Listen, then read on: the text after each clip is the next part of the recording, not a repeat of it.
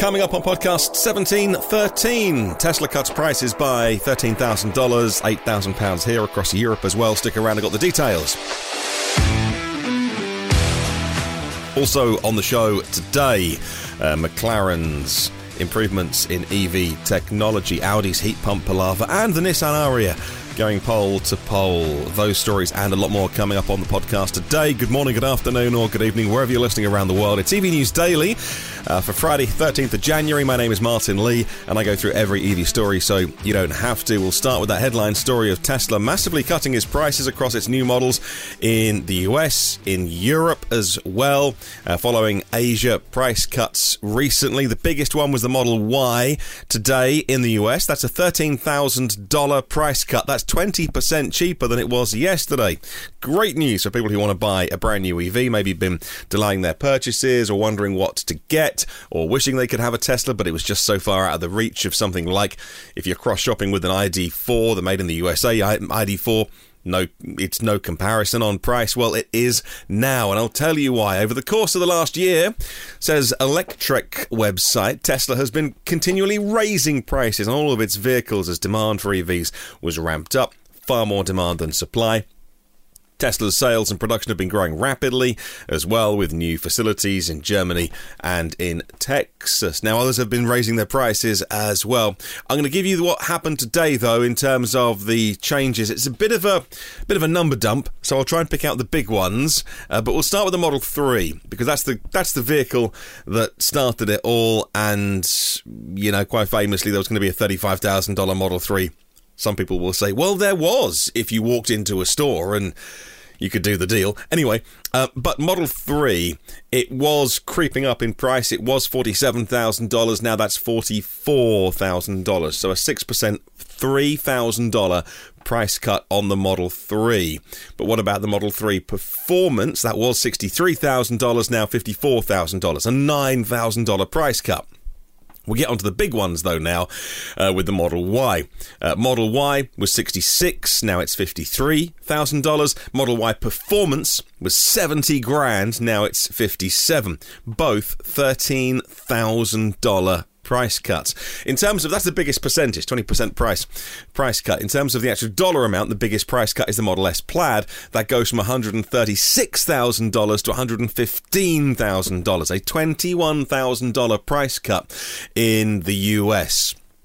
So that's the biggest dollar amount, uh, but the, biggest percentage amount was the 20% off the uh, Model Y, 19% off the Model Y Performance, although both $13,000 off of that. But let me tell you how it gets better because the Model Y now qualifies for the EV tax credit. We know that until March, they've kicked this down the road because they haven't worked out all the, the battery stuff. It was far too complicated in the first place, and they've just gone, you know what, it's fine until March, until we work out. And this is not Tesla, this is the US US government. So for now, it's purely based on, I think, your income and the price of the vehicle, as long as it's made in North America, which of course Model Y is. And so Model Y now qualifies for the full $7,500 federal EV tax credit from the Inflation Reduction Act. Before, it was left out because it was considered a car. Now, SUVs had a higher threshold limit, but according to the rules, I know Tesla fans lost their mind about this, but they were just applying some very long standing rules. Uh, that's why the Model Y five seater was called a car, not an SUV. Therefore, it was too expensive. Now it's down to its new price of 53k. Uh, then you can take another seven and a half thousand dollars off of that. So then you're talking about if you know if you are getting the full tax credit, then you're talking about a $45,000 Model Y that is not a bargain, don't get me wrong, but you do start cross shopping against very, very interesting vehicles like the ID4, like Ioniq 5, uh, like Kia EV6 a little bit cheaper, things like the Kona and the Niro, and and it, it blows the Mustang Mach E at the minute, unless they adjust their prices a little bit higher. And so that seems like the bargain to go for. Again, it's not a bargain. That seems like the one that you can go for if the tax credit applies to you. Uh, the five seat Model Y, take 53 you know, take down to 45 and a half, and you are off to the races with that, my friend. That is a fantastic deal on that vehicle. But what about uh, some of the reaction? Well, the price cut comes as Tesla experiences a declining market share, and analysts say they're facing a demand problem. The stock has been down 65% over the last year. Investors like Cathie Wood, who is a big Tesla fan, say that price cuts are welcome, and amid the growing competition out there, higher volumes will reduce the lost profit they're going to make. So they'll make that up by selling more cars. Growing competition does initiate a bit of a price war, especially in China. And Elon Musk has pointed out he hasn't missed a single meeting at Tesla uh, via Twitter. I think he pointed that out because he was under criticism of not focusing on Tesla. So perhaps this puts the spotlight back on Tesla a little bit. He says, Hey, I'm here, I'm present, I'm not missing meetings. Here in the UK, by the way, um, so for my UK listeners, I've got a sizable UK listenership. Uh, the prices went down £8,000. Now, I did mention that before Christmas there was some pretty stellar business contract pricing on the Model Y, which was less than I think maybe £400 a month. That's, of course, the old top line pricing. But they were doing deals there if you took a car to be delivered before now. Um, and so that was a good monthly price. If you're a business, your business contract hire, the, the, the rates were excellent. However, you know, again, if you bought one at the end of last year, you feeling you regretting that? Are you just making peace with the decision that you made at the time? The biggest reduction here was the Model Y Performance, now priced at sixty thousand pounds, not sixty-eight thousand pounds. Model Y Long Range is now fifty-three thousand pounds, and we have the Model Y Rear Wheel Drive again. Model Y rear wheel drive. It's all the car that you need, unless you need the range of the long range. I think Model Y rear wheel drive. I think that's the that's the place to be because it's now forty five thousand pounds. Of course, no incentives um, for us to apply here. Uh, Model 3 also went down as well. Model 3 long range to £51,000, and the Model 3 rear wheel drive has been reduced to £43,000. That's a £5,500 discount. What will this do to used car pricing? We wait to see. Tesla did issue a statement on this. I got one in my inbox, so thank you very much. There are still people at Tesla who do communicate with you know, media and those organizations.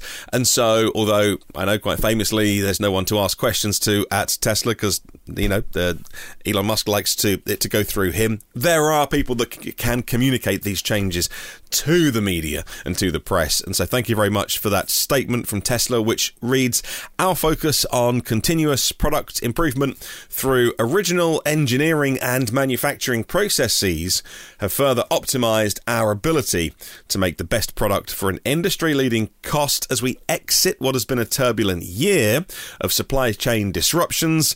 Uh, we've observed a normalization of the cost inflation giving us the confidence to pass these on to our customers.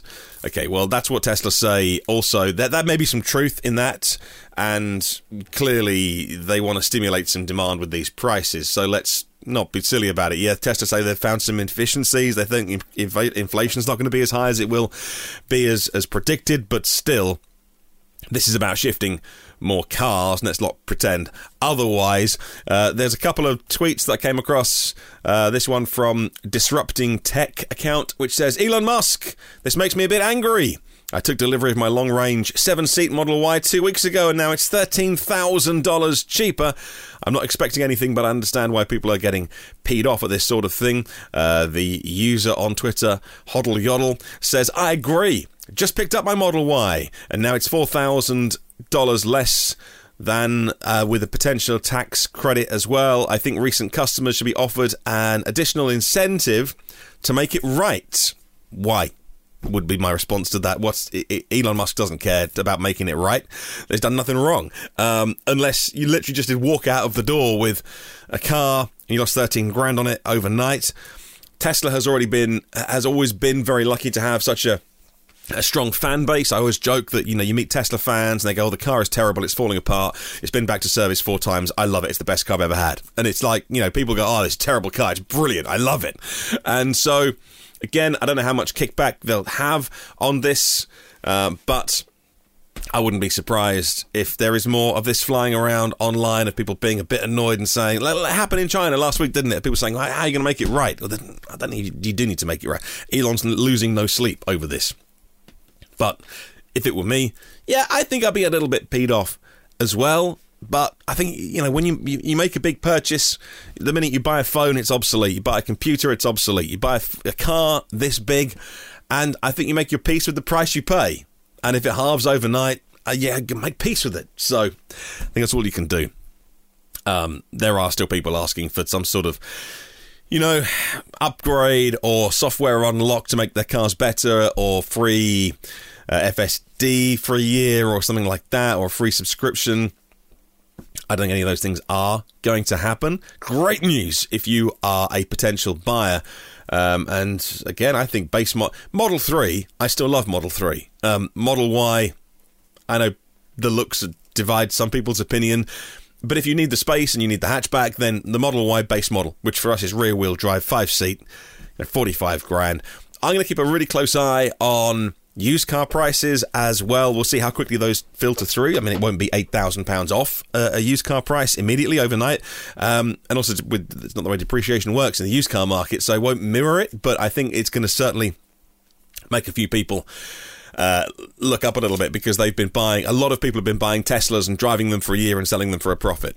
And that's just not a normal new. It, these aren't classic cars. These aren't Ferraris, and so it's not right. And um, good luck to anyone that did that. But I think there's been a few people been surprised at how deep those cuts were. Right, coming up on the podcast soon, a heat pump palaver and Jaguar's owner get into sell. Stick around; those are on the way. McLaren, very famous name in uh, F1 racing, but also these days, uh, also in IndyCar racing and Extreme E, Formula E, road cars as well. And the automotive team, as I just mentioned, at McLaren, that division's called McLaren Applied, have been working on electrification. And they say that the first wave of EV pioneers were interested in the technology. The current wave, they call it the second wave, uh, is denoted by the breakthrough of EVs into the mainstream. They define a third wave as efficiency. And so they say the next wave of EVs arriving is going to be about efficiency. So, not necessarily about the biggest battery that you can carry around, but what's the smallest battery you can carry for the range that you really need. How quickly can we make those batteries charge? Presuming infrastructure's out there and working, by the way. So McLaren are working on silicon carbide semiconductors on their 800 volt systems, and they say there's also a fourth stage in the future, which will then move the focus from efficiency onto drivability and character. And again, for a name like McLaren, they're selling in the same pool as Ferraris and Lambos and those kind of cars.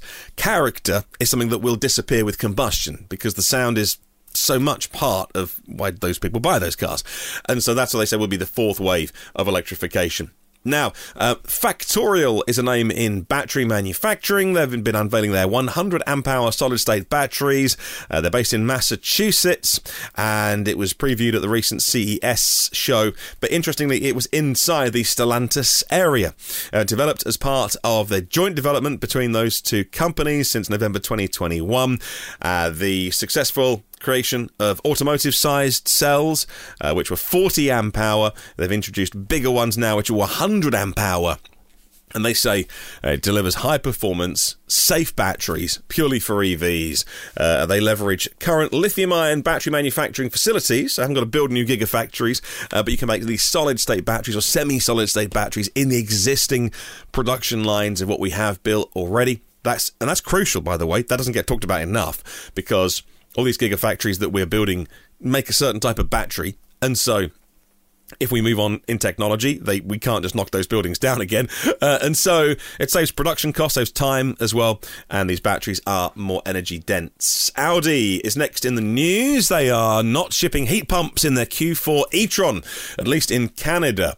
Uh, they say from the beginning of February 2023. They get the resistive heating uh, to compensate owners. Audi are giving you $1,000 credit. Potential owners will have questions about what it does for them, particularly around range and using a heat pump versus a resistive heater in, well, this is Canada. So I've heard a rumour. It gets pretty cold there.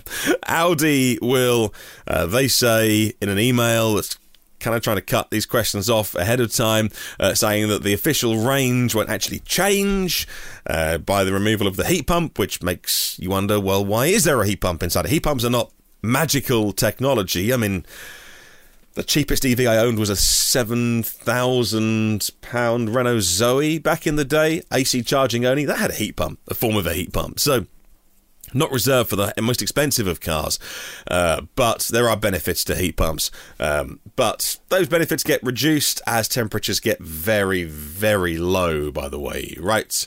Uh, four more stories. And Jaguar Land Rover's owner, Tata, uh, will shift to organising battery cell manufacturing themselves in Europe. We are well covered on the production plans for batteries, but we require capacity for cells in Europe. They say uh, they will work on two chemistries lithium iron phosphate and the uh, kind of regular NMC. Uh, nickel, manganese, cobalt batteries. The UK's automotive sector really struggling. That was one of the ones really hard hit from Brexit, which really relied on open and free trade amongst uh, across the whole continent.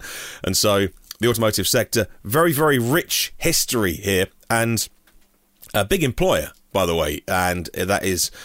Uh, definitely taking a bit of a battering, and so uh, with things like the failure of Britishvolt, the Gigafactory, and other issues as well, lack of manufacturing in, in the UK. Nissan's Ariya, of course, the Nissan Leaf is made here in the northeast in Sunderland. The battery factory there as well, the old Envision uh, place, is still there, owned by the Chinese, of course, these days.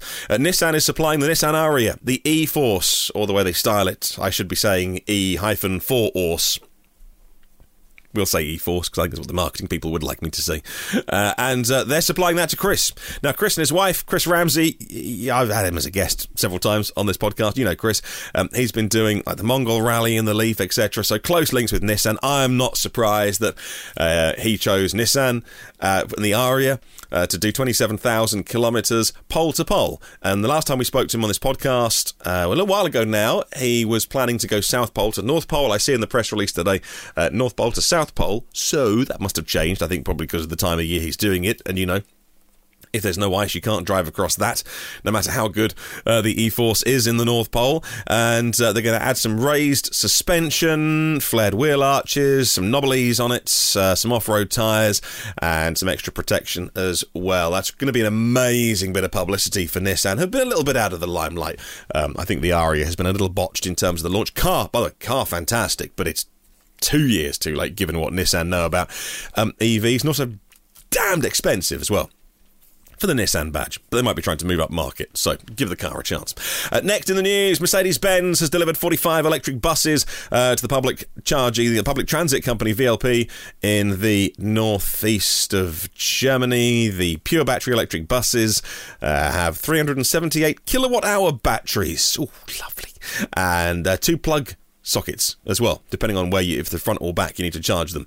Uh, 49 charging stations are being introduced as well, and the e Citaro range will exceed 300 kilometres in everyday use. Many of them are coming, they've got a couple in use already, and they're coming back to the depot with 15% left at the end of the day, so that looks like pretty perfect sizing to me. And finally, Toyota, uh, the head office have applied for four new trademarks for their electric vehicles. Not actually launching anything, but we can tell from the trademark filings they possibly might do one day when we're all grey and old, uh, greyer and older.